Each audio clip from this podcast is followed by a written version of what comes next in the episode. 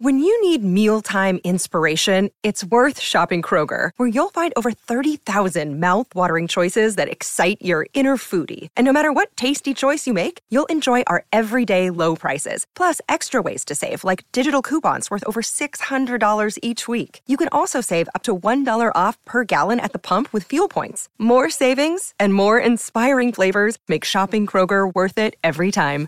Kroger, fresh for everyone. Fuel restrictions apply. Another day is here, and you're ready for it. What to wear? Check. Breakfast, lunch, and dinner? Check. Planning for what's next and how to save for it? That's where Bank of America can help.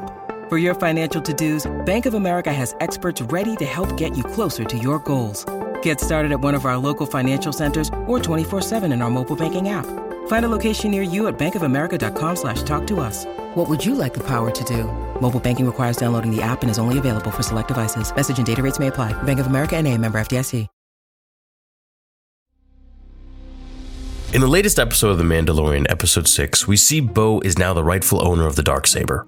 As Din claims, since he lost to the cyborg dude on Mandalore, and it lost to Bo, this makes Bo the rightful owner of the Darksaber. Now, my question is, of course, why didn't Din just say this to her, you know, three to four episodes ago? It really would have sped things up, and I don't think we would have had so many side missions if he had just done that. You know, why have her fight Axe Woves when he could have just told her, maybe even on the tram, that she's the rightful owner? As she walks up to them and ignites the blade, boom, done. They all follow her. She can now unite everyone under her rule. Now, of course, I'm going to give a bit of a theory and talk about what this now means going forwards for her. And by forwards, I mean, you know, for the next two episodes until the next season comes out. But I first want to say that this endowment of the blade didn't really sit well with me. I felt like it was just a little bit lame, and I think they could have had a cooler way. I think something much more fitting would have been to have Bo beat Axe Woves like she did, and this would have reclaimed her fleet, or at least most of them.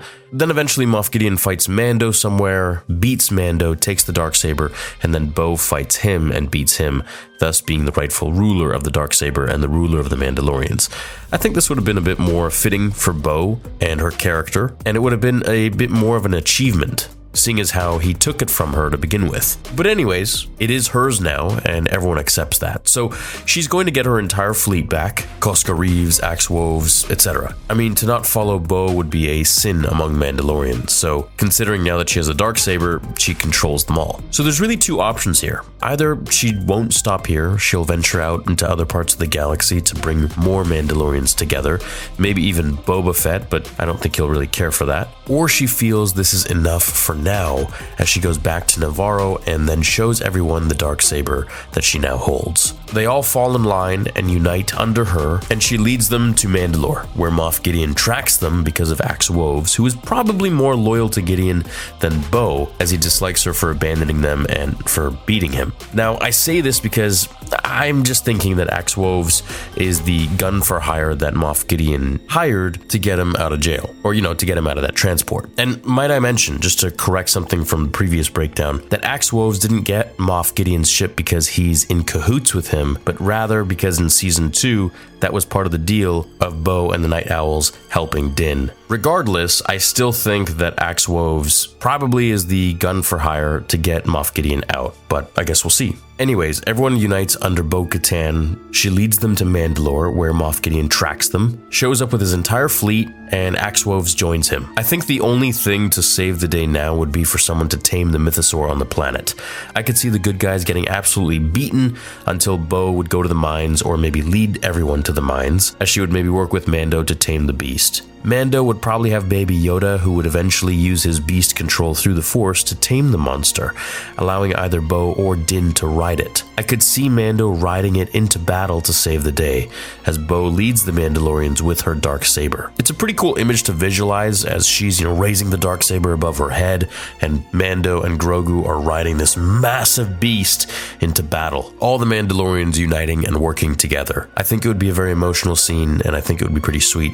Maybe even we see Slave One come in and help them all out at the last second, maybe dropping a couple seismic charges. They would eventually defeat Moff Gideon until, of course, then we need a bigger bad coming in because we can't end the episode or the season on, you know, such a nice, good feeling ending because we had that in the previous one, and to do that again would be kind of just cheap. So they would defeat Moff Gideon until a massive star fleet appears out of hyperspace in orbit as one little ship descends and a cloaked figure steps out onto the ground, igniting his lightsaber. Or maybe even just alluding to the fact that he can use the Force. Then we cut to Thrawn in his ship, ordering TIE interceptors to bombard the battlefield as they fly down and just shoot everything in their path ahead of the Force user that we just saw. End of episode, end of season. Now, I think that would be a pretty big cliffhanger. It would keep us very interested in the continuation of The Mandalorian. You know, who is the cloaked figure? How did Thrawn get here? Is the cloaked figure Ezra? Is it some other dark Jedi? Or is it a cloned Force sensitive? I think incorporating Force users in the end of this season finale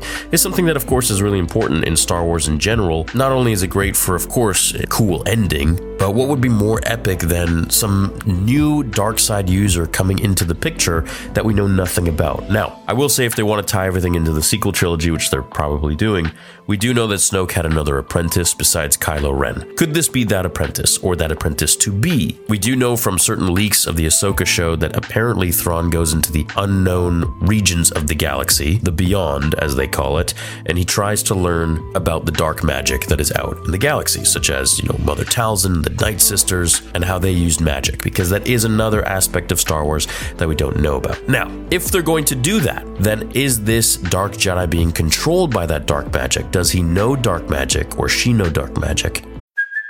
Hey, it's Kaley Cuoco for Priceline. Ready to go to your happy place for a happy price? Well, why didn't you say so? Just download the Priceline app right now and save up to 60% on hotels. So, whether it's Cousin Kevin's Kazoo concert in Kansas City, go Kevin, or Becky's Bachelorette Bash in Bermuda, you never have to miss a trip ever again. So, download the Priceline app today. Your savings are waiting.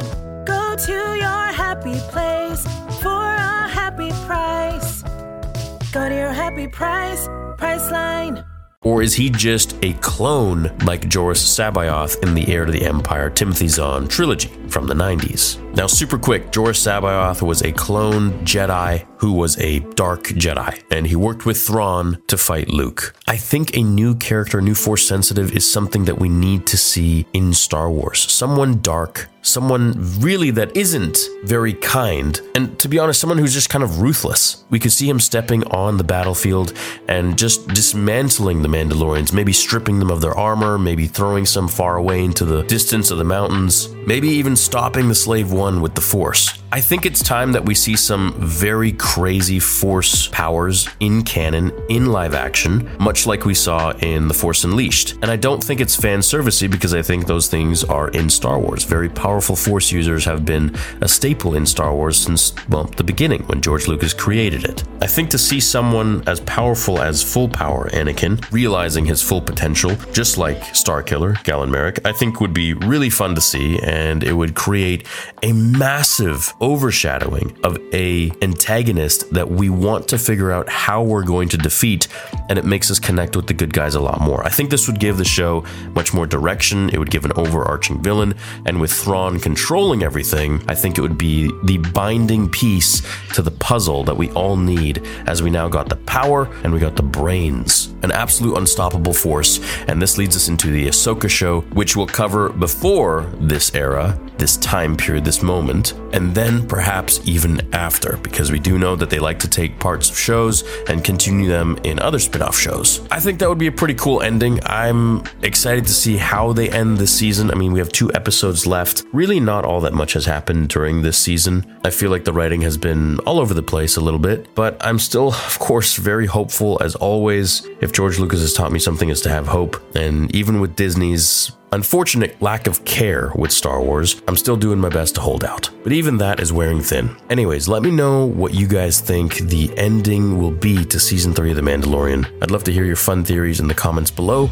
and I will see you all in the next episode of Star Wars Theory. Until then, remember, the Force will be with you always.